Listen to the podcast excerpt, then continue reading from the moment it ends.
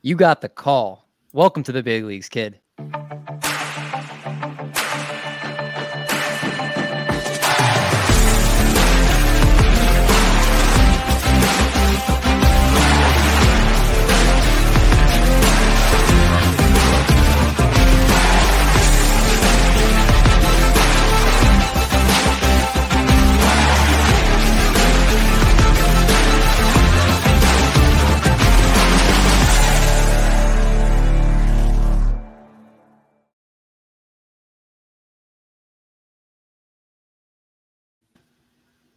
What's going on, everyone? Welcome back to the call up presented by Triple Play Fantasy. We are in week 16 of the call up, and we've got a lot of fun players to talk about. And you guys know we got the normal cast and crew here. We've got the time traveler, we've got baby Huey, and we still have to figure out Josh's nickname. That is something to be determined. Maybe in the comments below, give us a fun nickname for Josh, because I think we need to uh, keep the nickname flow going here. But first, Mike, how are you doing tonight? Hey guys, glad to be back with you. We have a repeat of last week's cruise. Josh transitions into the host role. I'm a little sad that Mendy has to step away with, but the birth of a child seems like a legitimate reason. we'll do our best to keep our childlike essence while Mendy's being an adult. How's it going, Vinny? Going good, you know, keeping up minor league baseball, slowly, very slowly watching my fantasy teams wither away onto the DL, but you know, just, uh, trying to keep it in there for the final uh, second half push pretty much. We're only a couple weeks away from the end of the minor league season. Vinny, you're sp- you're you last. Oh.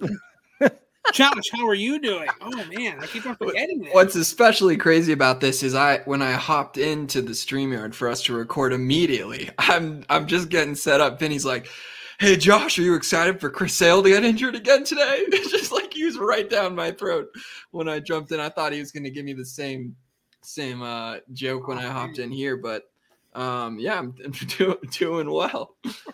Vinny woke up and chose violence oh, today. Andy did today. Um, but yeah, we're excited to give you guys another great week of all the call up stuff on this show that you expect every single week here. Uh, but again, as Vinny mentioned, there is a few more weeks left of the minor league season. But don't worry, all off season, we will be here in some way, shape, or form to give you guys plenty of great off season topics to give you for your dynasty leagues. So we'll have drafts, we'll have so much going on. So don't worry, just because the season might be winding down does not mean this show will stop running on the tracks here. So let's kick things off here as we do every single week for the call up with our players of the week. We're going to start out here with Vinny's guy, Mr. Brannigan of the Pittsburgh Pirates, third baseman, 21 plate appearances over the last week, 429, 440, 1238 triple slash with five home runs over the last week. Shocker that he is a player of the week candidate with those type of numbers. And in 22 years of age, between two levels this season, a 274 batting average, 14 homers, and 21 steals with a 313 ISO. Vinny, the Pittsburgh Pirates are building up that farm system nicely. Obviously, they just drafted Skenes, they got Brannigan, and they've got a lot of other pieces they've brought up this season. Uh, so tell us, what do the Pittsburgh Pirates have in this young man? Yeah, man. Jack Brannigan really came out of nowhere this year. Like coming out of you know the 2022 draft, he was a fifth round pick out of Notre Dame. I've seen him a bunch, local to uh, local to Illinois, but he's just really unlocked this this power that I don't think anyone saw with him. Like we're talking about, he's probably you know, going to end the season as a 2020 guy while keeping very good average, walking decently. The strikeouts are a little high, but not to the point where I'm too concerned. Like the ISO is really good. Like we're talking about a guy that can play third base, second base. Like he's very good defensively. like I was telling Mike earlier uh, before we were on, like I get like these JJ Hardy type of vibes from him. Like oh, I like that comparison. Like a very not a superstar, but a very good, consistent producer that plays middle infield. And you know, the Pirates love these type of guys. You know, Termarr Johnson. You know, they they have a they have a track record of loving these guys. Like if we go back even farther, like Kevin Newman, like this is their almost kind of niche type of player that they like drafting. And I don't know what stops him from potentially making a, a little appearance at Double A this year. Like the the timetable could be late next year, maybe early 2026. Like he's really caught my attention. He's one of these guys that really just like I had nothing focused on him, and then he's just caught my attention. So he is third listed as third base. I'm looking at just their prospect list, and he is not as high up as I was expecting he might be. Obviously, like you mentioned, Termarr Johnson is there. Endy Rodriguez is now in the bigs. Obviously, uh, also Henry Davis now also with the big league club. Nick Gonzalez has gotten a taste of time in the big leagues. Where would you rank him on their prospect list of players that have not debuted? Probably in the teens. I, you know, this is he really started just blowing up the past couple months. Like last uh, July, he ended it with a 345 average, 406 OBP, and a 655 slug. Like the month before that, he was batting 247. So he's really mm-hmm. come to life here late in the season. And he's just on a tear right now because we're so far, what, like, I think we're eight, nine games through August. He's already at 325, 375, 844 slug. Like he's really hitting the ball right now. And you know, maybe I said we might see him in double A here pretty soon. Like he's a guy that you really want to start looking into because he's pretty much dirt cheap, if not even rostered. maybe take a flyer on Dynasty because the hit tool is looking pretty pretty good.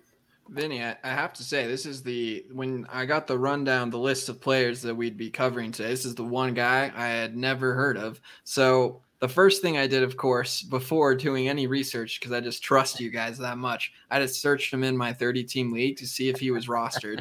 Unfortunately, we have a lot of Pirates fans in the in the league, so he was. But I clicked on him, and the and the note from from uh, Fantrax says, let, let me just read a quick note from him. It says he's shown intriguing stuff on the mound, including a high 90s heater and an impressive slider though he though he wants to hit and may play some third base to begin his professional career. So uh, this guy was, I mean, it's so far off the radar. This thing's still talking about him as a pitcher. Is that something he's completely abandoned? Yeah, it's completely abandoned. Let me tell you, when I watched him last year at Notre Dame, he was a lot better on the mound. Like this was not this is not the same brand, Jack Brannigan I saw last year playing infield slash pitching at Notre Dame. Like getting into an organization really helped him. Like you know, everyone loves to knock the Pirates for their player development, but he's looking like a success story fairly early too. Yeah. Now, I got to ask you, Josh. You wore Pittsburgh Pirates clothing. No, was that on purpose? I am not wearing Pittsburgh. Uh, it looks like if you can't see Boston, I would have thought that was Pittsburgh Pirates gear. I am. We. I am. I. You know, my comeback I had prepared after Vinny ambushed me the first time I hopped into the the call today is uh I was gonna say that's that's Red Sox, Chris Sale. We are now the Yellow Sox. Uh, as the Yellow Sox, anyone want to anyone want to take a stab at the Yellow Sox record? What is their record when when the Red Sox are wearing their yellow jerseys? 24 and 5, I believe. Oh. So uh, we are no longer the Boston Red Sox. We are the Boston Yellow Sox, and I will be wearing Pittsburgh Pirates colors until you uh, until you see them losing some games in the jersey. There but Josh, go. what's the record of the Boston missed the playoff Sox? oh, what is this Vinny say? Vinny, right. man, from the next top player, next player. Mike, with all these hits that Vinny is giving to Josh here, we could let's talk about a player that's been hitting for the Texas Rangers and Wyatt Langford, outfield prospect for them, 21 years of age, split between two levels this season, right now in high A. 47 plate appearances, a 395, 511, 816 triple slash with two homers and three stolen bases, 438 ISO, but you love to see that 17% walk rate the Texas Rangers, I think, have somebody on here every week. They are just loaded and they have such a great big league club in terms of the amount of hitting that they have. Uh, but Wyatt Langford is not somebody I think we've talked about in depth as much as other players in that system. So tell the audience about Wyatt Langford. Yeah, so this is a player from this recent draft class. I didn't intend on going to this draft class so early, particularly since we're going to be covering it in the off season. But his early performance is screaming for attention, and I know there are a lot of dynasty leagues out there that play open universe or have their FYPD drafts much earlier, so I think they'll appreciate the early breakdown. Um, Langford was picked fourth overall in 2023 out of Florida. He's listed at 6'1, 225, and he looks very muscular and athletic. Led the SEC with 26 home runs as a sophomore. He also hit a game tying 456 foot home run in the bottom of the ninth of during the College World Series game this year. So he ended up slashing 365, 495, 763 with 19 homers and nine steals, more walks and strikeouts as a junior. He played left field, but there's a good chance he'll be developed as a center fielder. And I think his speed and athleticism should allow that transition to happen smoothly. Worst case, they slide him back to left. Scouting grades, he's listed with an average hit tool, which seems harsh to me from my early looks. Double plus raw power and double plus speed. Clearly, the power speed potential is there that we all covet. If these are accurate or even close, I'd expect him to be one of the best power speed threats long term from this class. I think maybe the plus speed's more accurate, but we'll see. Double plus speed's a lot. I, am not sure he's he's that fast, but we'll find out considering a lot of players with these immense tools traditionally have even an even shakier hit tool gives me a lot more confidence in reaching the threshold needed to become a regular that won't hurt you in any category. As for his overall value, I've already seen him inside the top 10 on some lists. And after digging into everything, the scouting grades, watching some film, and just projecting his fantasy profile, I can't disagree with that.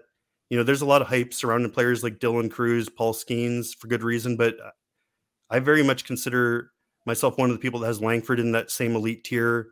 He's not going to be a cheap to acquire at this stage, but I would make every reasonable effort to try to land the number three pick in the upcoming FYPDs this year. Strategically, you ensure yourself Crews, Langford, or Skenes, who I have in their tier above those prep bats right now, uh, Max Clark and Walker Jenkins. And from everything I can gather, particularly from prospect analysts I respect, Langford profiles as an extremely advanced college bat that would be one of the first from the class to arrive to the majors, and he may have been the number one overall pick in in different drafts. Essentially, he's a one-one FYPD talent that you can get at one-three because the two players above him have more hype. So, this is what I want from an FYPD pick: a top ten prospect right out the gate, quick to the majors, power speed threat. So he should have a long, productive career. Michael, I'm going to put you on. I'm going to put you on the spot a little bit here. I think you you did a great job explaining why you want pick one three because you're really getting one one talent at the third pick when you're you know it's it's probably not as hard to get your hands on one three as it would be one one. Let's say you do have one one and you're unable to trade back. Is it or is it still too early in the process for you to know who you'd take there, or, or do you have an idea? Yeah, for me, it's probably too early to give you an answer on the spot. But my first thought that came in my head was more about the format I'm playing. If it's a pitcher heavy thing, I would go with Skenes If it's hitter thing, I would just look at the two. I think you can make a case for him over over Crews though. I think, especially with the when you factor in the organization, because Texas is a lot better than Washington right now. All right, fair enough. Then let's move on to the pitchers. And Vinny, we really got to talk about Chicago White Sox with everything going on right now. I guess we are because Noah Schultz of those Chicago White Sox, lefty in their organization in A ball over the last week, four innings, eight strikeouts. And on the 2023 season, 23.2 innings pitched with a 1.52 ERA and 0.76 whip, 33 strikeouts to go along with that there. The White Sox need help in every single way possible, Vinny. So I think any White Sox fans that are listening are definitely need to hear some positive news of somebody in their organization right now. Yes, Schultz is a local kid for me. He grew up down the street and played baseball at Oswego East, so I've had eyes on him since 2021. And you know, newest update for you know Baseball America and MLB Pipeline, he's an inside top 40 prospect in baseball now. And I, I agree with the 100. percent Like it's very rarely I can remember I can remember personally that I've seen a pitcher make nothing but big strides all the way up. Like I remember this kid back in 2021, you know, struggling to hit high 80s. He he goes to the Under Armour All American game that year. Later that year, like four or five months later, he's you know in the 90s. Going into 2022, saw him again consistently hitting 90. It was only one start. He did have mono, but he finished the year playing for the Danville uh, uh, Pistols. But like, we're talking about a kid who is nine, uh, 20 years old right now. He's six nine and has some of the nastiest stuff in the minor leagues. And we're looking at early success from a team that has been very, very bad at developing pitching, which also goes to the point of he's going to be more of his stuff. It's going to be based more on how he performs than how the organization helps him. Did I hear you right that he's six nine? He is six nine. I would say he's probably even six ten in cleats. Like he is a massive person. He is so like he's like a Jon Rauch. He is like a Sean Jelly, Chris Young type of guy. He is massive. And you know, he's still young enough. Like we could still see the velo uptake. Like his his his breaking ball stuff is just absolutely mind-boggling. Plus his arm angle is so deceptive. You know, he does get comps to Chris Sale, which you know, that's, I, that's dangerous. Yeah. It's it's understandable because if you watch him pitch, yes, the arm angle is very similar to Chris Sale, but like if we're talking about the arsenal that he possesses, like I would say he has a better arsenal than Chris Sale had when he came out. And he was a college guy. The the Chris Sale shots today are out of control for Vinny. we we need a we need to put a reprimand on you for yeah. I would like shot after ricochet shot. But the you're t- you're telling me we got a six nine lefty with Chris Sale's arm slot and deception with nasty stuff and control. I, I mean, this guy, he yeah. sounds like a stud. We're talking about he. If we're to, I don't know. It's different with each publication, but one consistent thing I do see is that he has a 65 to 70 grade slider on top of a 55 fastball and a 55 changeup with 50 control, which easily I think he possesses 55 control. That's a three super plus pitch mix. Like, mm-hmm. so Vinny, I think this is one of the best pitchers to target right now in Dynasty, yes. just with the combination and, of his upside and the lack of hype and he is starting to get a lot of hype. So I your your window with getting him is running out very quickly.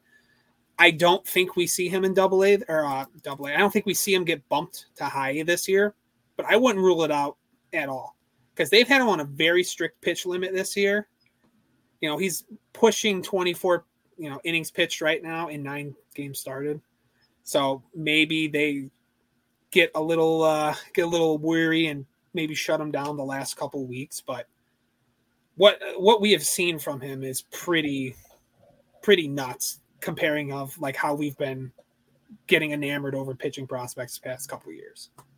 I just don't like that you dismiss my player comp so quickly. Last week you dismissed my James Loney comp. This week you dismissed my Jon Rauch comp. Jon Rauch. I'm pulling these names out of nowhere and I get no like no celebration. I get no acknowledgement, no nothing. It's okay. I made up. Uh, I made up with it with the JJ Hardy comp. So yeah, that was a good one. I like that. and people like the nostalgia as much as the comparisons, right? Like hearing those names. Uh, but I, we talked about from one stud here in Noah Schultz. You can't spell stud without Ricky Tita stud, Ricky Tiedemann to be exact, of the Toronto Blue Jays. You already know one of the top pitching prospects in all of baseball. He'd be pitching probably in the big leagues this season if he had been healthy all year but 20.2 innings, 41 strikeouts, a 305 ERA, and 0.87 whip. Only uh, or a 51.3% K rates out of this world here, Mike. We already know the skills with Ricky Tiedemann, but man, the fact that he's staying healthy right now for a stretch is really nice to see. Yeah, I've actually been waiting all season to talk about my boy Ricky Tiedemann. We we finally have a big enough sample size to take a look how he's doing. You know, he's still building up his arm with shorter outings, but he struck out all nine batters he faced in his three inning stint in Double A last start. And for those who are unaware, you know Tiedemann went on the IL back in early May with a biceps inflammation. Just not exactly the type of injury you would keep a pitcher sidelined for months. But I think the Blue Jays are being extremely cautious bringing him back, and I kind of understand it considering, you know, it, it was his throwing arm, and he's never cracked 100 innings as a pro. Going back a bit, he in he was originally signed in the third round in 2021 out of junior college. He's 6'4, 220. He's got that prototypical size I like to see. He's listed with a double plus fastball plus slider plus changeup with average command. His fastball sits in the mid 90s, averaged about 96 last start and topped out near 98. His low 80 slider should be a big weapon, and his changeup projects as his best pitch and maybe one of the best changeups in the minors there's still room room for improvement with the command, but I suspect that will come with his maturity and he doesn't seem like a pitcher that has massive control issues to me. So essentially, you're looking at a hard throwing lefty with good size and three plus to double plus pitches. And, looking back at his breakout season, he had a 2.17 ERA, 0.88 WHIP, 117 Ks across three levels and 78 innings. Ultimately, he was one of those rare teenagers that made it up to Double A, never looked out of place. From a dynasty perspective, I've talked at length about the risk reward involved with pitchers, and many of them failed to live up to expectations. Others emerged from the shadows with no fanfare, but we've seen the top pitching prospect flounder before. We've also seen the risk pop up with Tiedemann himself, but pitching is still half the game we play. So anyone who can consistently identify quality pitchers has a huge edge on their competition. In my view, this is one of the top two or three pitchers in the minors, and I wouldn't argue with anyone who has a number one. The combination of size, age, level, athleticism, and stuff's just all very appealing. I'm all in on Tiedemann. I think he's a fantastic trade target right now. I fully expect him to be in the majors next year, probably holding his own. There are mm-hmm. only a handful of pitching prospects I would make like a concerted effort to add to my teams, even if it meant paying up. And Tiedemann's one of them. I don't have questions about the talent. It's simply a matter of staying healthy. And I could see even even see targeting him late in, later in draft and holds next year. His innings will probably be monitored, but I expect his per game production will be off the charts. You know, I might even say like along the lines of Eury Perez this year you know, this is one of those rare pitchers I feel comfortable putting future ace label on. And, and I think he may end up as an early to mid round pick and redraft in the not too distant future. You love to hear that. Ricky Tiedemann, flat out stud. And hopefully we'll see him a lot more at the big league level next year. Some notable promotions over the last week. Not as many, obviously, as we get more down here to the end of the season. Uh, but Emerson Hancock topping the list for the Seattle Mariners had a pretty decent debut for them as well. Curtis Mead for the Tampa Bay Rays has mixed in and gotten some starts, and Weston Wilson of the Philadelphia Phillies also got the call over the last week here.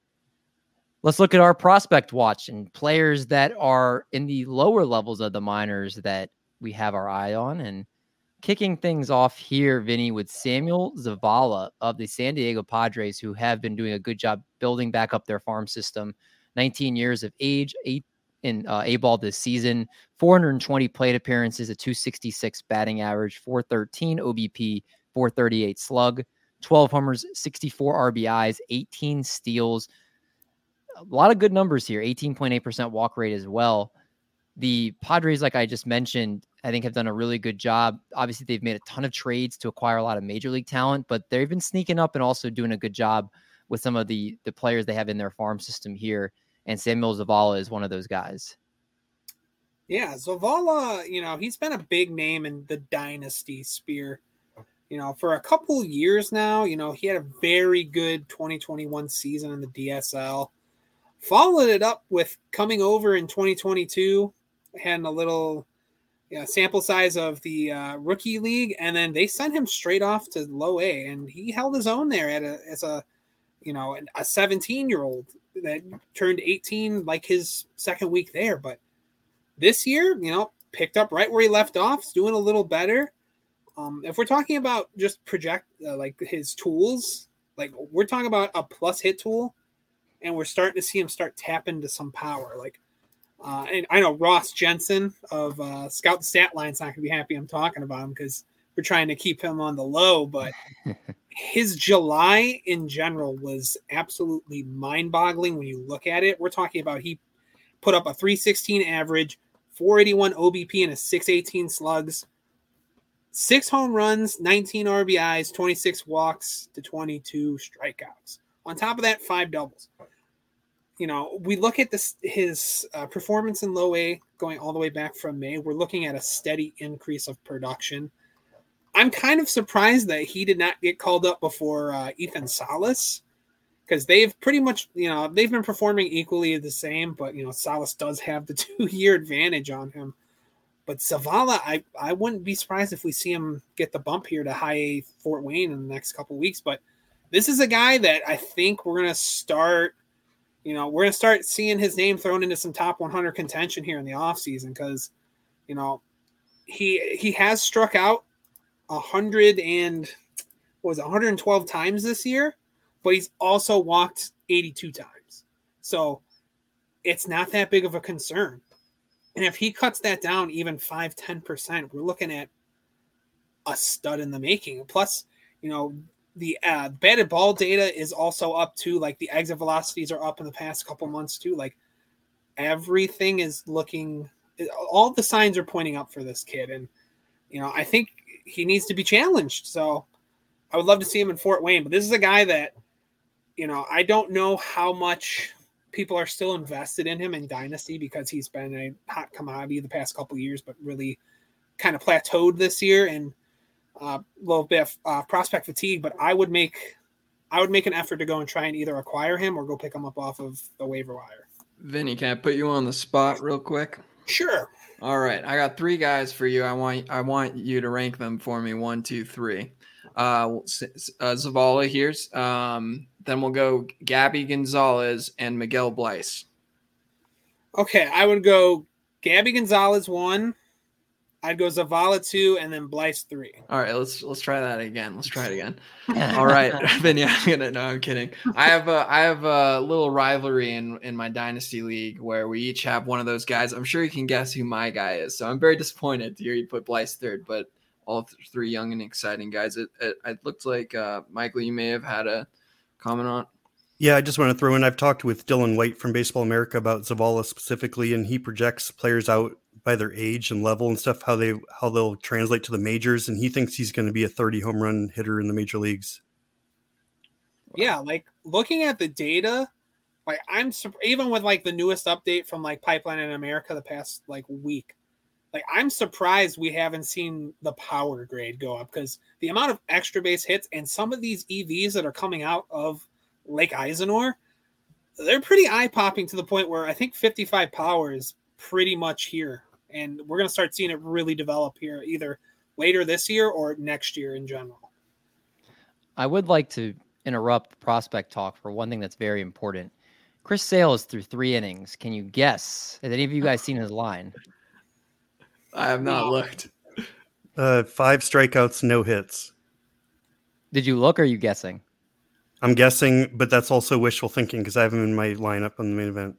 You are like psychic because he has five strikeouts and no hits. Let's go. I, just about, I, just have to talk bad about Chris Sale. I just thought I just thought what would good Chris Sale be doing right now? So three three Chris innings, five strikeouts, thirty six pitches, efficient too. While we're on Chris Sale, I, I, let's give Vinny Vinny his props. Michael brought up an often injured lefty, and Vinny said nothing about Chris Sale. So there we good go. Good work, Vinny. You know what will look really bad is if he blows up the rest of his outing, and we're jinxing it right now. Oh man, no, he's a yellow sock. It won't happen. I'll say this: he, it is his first start back, so he's only going to go five or six at the max. Yeah, that's. Oh yeah, he might even be done already. I'm not sure how many pitches he's at, but I think I read that he was going to go like 60 because that, that's what he was in his his uh, last rehab outing. Yeah, because if he goes 61, he's back on 68. Yeah, Mindy. I think Mindy just said he's at 36 or 38. Oh, I missed that. 36. Oh yeah. Okay. Yeah. yeah. Five innings definitely in play. Let's All do right. it. Back to prospects at hand. Cole Young of the Seattle Mariners, shortstop prospect. Between A and high A this season, 492 plate appearances, a 281 batting average, nine homers, and 21 stolen bases. Got a higher walk rate than K rate, which you always love to see. And Cole Young is definitely somebody that I do not remember us talking about too much here on the show. Obviously, in this section, especially, I know we always go deep and we bring up a lot of different guys here, Mike. So for myself and anybody else that has not heard of Cole Young, what type of player is he? Well, yeah, we actually have talked about Cole Young on the show before, but at this stage, I could say that about most prospects. You know, fair enough. Yes, ourselves and our guests essentially have the task of uncovering breakouts before they gain mainstream appeal, so it's inevitable we'll revisit some of them.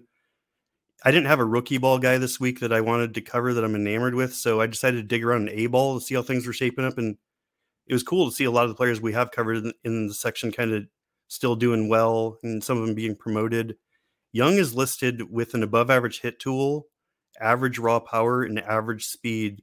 So you could see how someone who relies heavily on scouting grades may have less than excited target when he was available in FYPDs because he doesn't have any plus tools. Generally, I'm the type who who will not target prep players in FYPDs that don't have a plus tool across the board. Above average is probably the main exception, but this is this is just another example or a lesson of how scouting grades can be inaccurate for young players with limited data. Essentially, we're taking the word of scouts, but I'm finding it's it doesn't always translate to how they play in games. So I'm also not a scout, but I think Young's playing like a full grade above in every facet of his game of where he's listed at. So I'd like to see him maintain his power gain he's showing in high, but I think he's got a plus hit tool. Maybe could get to above average raw power in his prime, above average speed, and that sounds like a nice, well rounded prospect. I actually just picked him up in a competitive 12 team dynasty league. So this one's a little hits home more than a little usual. Like I play this league with people like Rob DiPietro, Ryan Venancio. So it's like a really good gauge for me for when prospects take a leap into a higher tier. Essentially, once a once a player below double A has been added in this league by highly skilled players who generally lean towards proximity, that's my sign that they're emerging into a top prospect. You know, I added for reference, I added Junior Caminero last season under the similar circumstances. Not, I'm not suggesting this he has the same level of upside, but the situation's the same. He's basically gone from a second, third round FYPD pick to the type of prospect that's going to be rostered in all leagues in, in the matter of six months. Uh, essentially, players like this are a good example of why we do the show. Vinny selected Young in our FYPD mock this winter ahead of where he was ranked. I brought him up again in our first show of the season. And at the time, he was showing early signs, but was still well outside top 100 lists. As it stands, he's currently sitting inside the top 50 on RotoWire. He's listed as the top prospect in the Mariners organization ahead of Gabriel Gonzalez and Harry Ford. And so that's quite a rise from a prep shortstop who didn't have any plus tools when he's drafted. I just hope a few people out there listening were able to add add him early. Yeah. Uh, Do you expect he will uh, stick at shortstop, or is this someone in a league like yours where you're kind of planning, you're considering proximity, you're probably planning out your positions more carefully? Is this you expecting him at second or short? for now, I think he's shortstop. I, I I do think second base could happen, but I don't think it's because he's not capable of handling shortstop. I think it's just wherever the team needs him at the time when he's ready to play. All right, that is Cole Young of the Seattle Mariners. Let's go to our last section of the week, which is our who's next players at this point we think will be next for the call up. Pete Crow Armstrong, it is your time, according to Vinny. Chicago Cubs need to see what they have in this young player who's switched time between a couple organizations here. Between AA and AAA this year, 282 batting average, 518 slug, 16 homers, 29 stolen bases. I definitely think he's getting called up this year, Vinny. I'm just worried, and I know obviously for this section we have to pick somebody. I'm worried it's it's all at this point the rookie manipulation game that they're going to wait until closer to the end of the month so he doesn't exhaust his eligibility. But no doubt this man deserves it. Yeah, man. Pete Crow Armstrong is really looking like a stud. Like, if we're talking about outfielders of the past couple years, I'm not saying he's on the Corbin Carroll type of level, but I don't think we've seen a prep a prep outfielder like this make the kind of strides he has. Like, you know, coming out of the draft back in 20, he was a hit tool, pretty much praying for power. The power's here the power has arrived.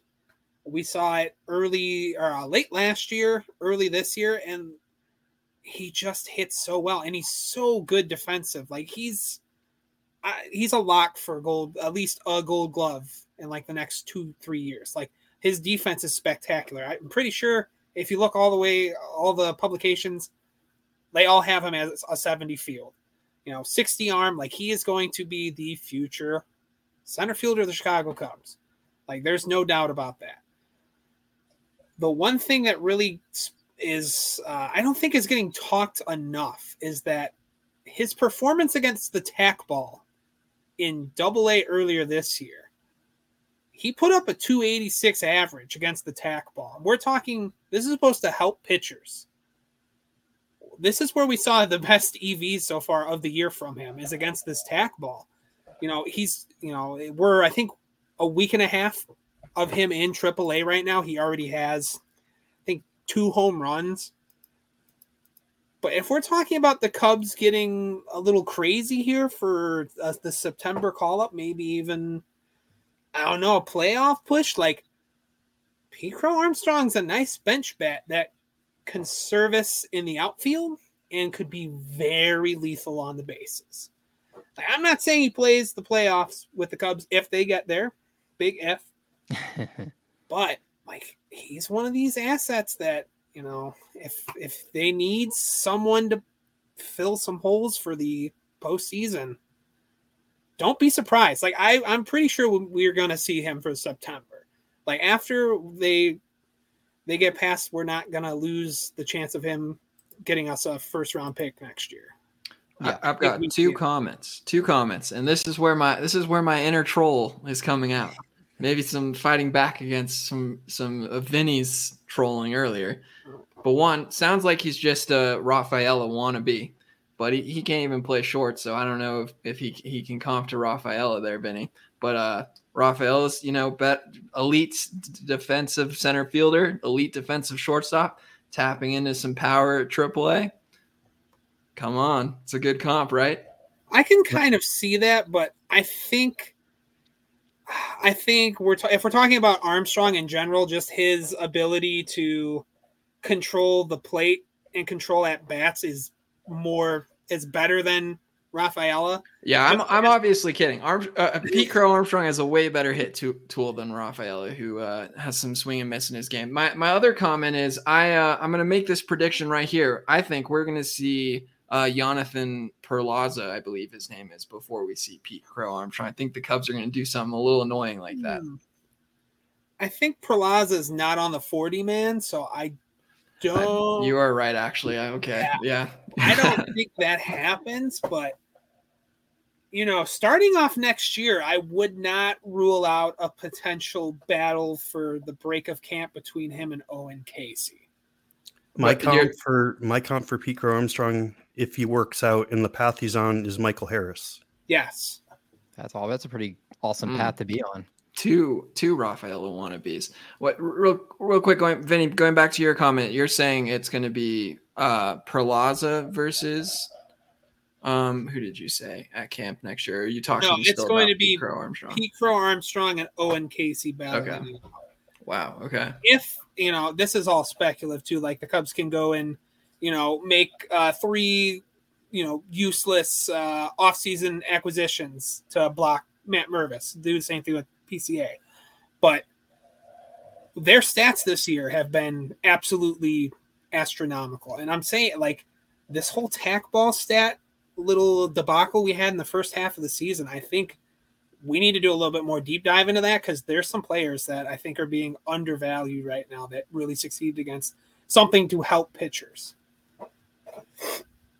Fair enough. All right, then let's go to our last player of the night.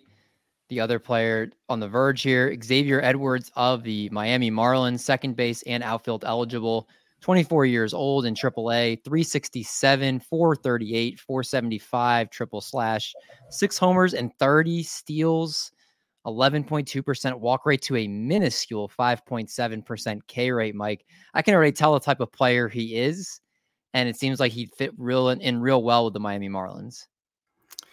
Yeah. So before I get started, I say this probably every week, but your guess is as good as mine about who's going to be promoted. I considered, you know, talking about Rafaela, I considered Masyn Winn, Michael Busch, but we've covered them all more. I dug a little bit deeper and found one of my boys from two, three years ago. I was pretty high on. You know, I considered him basically a less costly Vidal Bruján back in the day, and at, when at the time he was in the Rays organization, I hadn't quite come to grips that he may not like crack their deep platoon heavy lineup. But fast forward to present day, he's playing well in AAA in a less deep Marlins organization. There's actually a few things that reignited my interest in him. So I'm happy about this pick this week. Uh, I'll start with the scouting grades. There, these are some of the most fun scouting grades I've ever come across this season. He's listed with a 65 grade hit tool. I'm not even sure what that's called, but somewhere between plus and double plus. And as you can see on the screen, with that 5.7 K percentage. I won't disagree with that. He he also has 20 grade game power, so as close to zero power as you can get and double plus speed. He's also a switch hitter, so outside of the complete lack of power, there's actually like a roto friendly skill set in his game if he's able to break his way into a regular job, which is ultimately the question. Will the Marlins accept no power from him in order to get his elite contact speed and defensive versatility in the lineup? Last year, Edwards made an attempt to get to more power, he had the highest ISO of his career, but it was barely over 100 and his strikeout rate spiked. This year, his minimal power gains have remained, but he's also incorporated the elite contact skills. So essentially, we're seeing what Xavier Edwards is right now. He's he's never going to be a power threat. we could be talking about like Dee Gordon level power, where he'll he'll never crack double digit homers. And to some people in certain types of league, that's very little interest. But deeper competitive roto leagues where players with a good average and ability to steal bases are coveted, I can see him being a popular speed option for teams that need steals and can afford to take the hit and power. It's not a perfect comp, but someone like Ji-hwan Bae this year for the Pirates, I believe he had two home runs, 20 steals, and had him as a mainstay in the in lineups basically. As I've said before, this is a nice little trip down memory lane for me. You know, in all the all the like uh chaos over the last couple years, Edwards has kind of begun to slip under the radar for me. And a lot a lot of interest has been lost for people because he isn't going to develop the power. But we're talking about a player who's played his se- most of the season as age 23 in AAA. He's batting 367 with 30 steals, under 6% K rate, and the defensive versatility play outfield and infield. Ultimately, his value is going to come down to what kind of role he has in the future.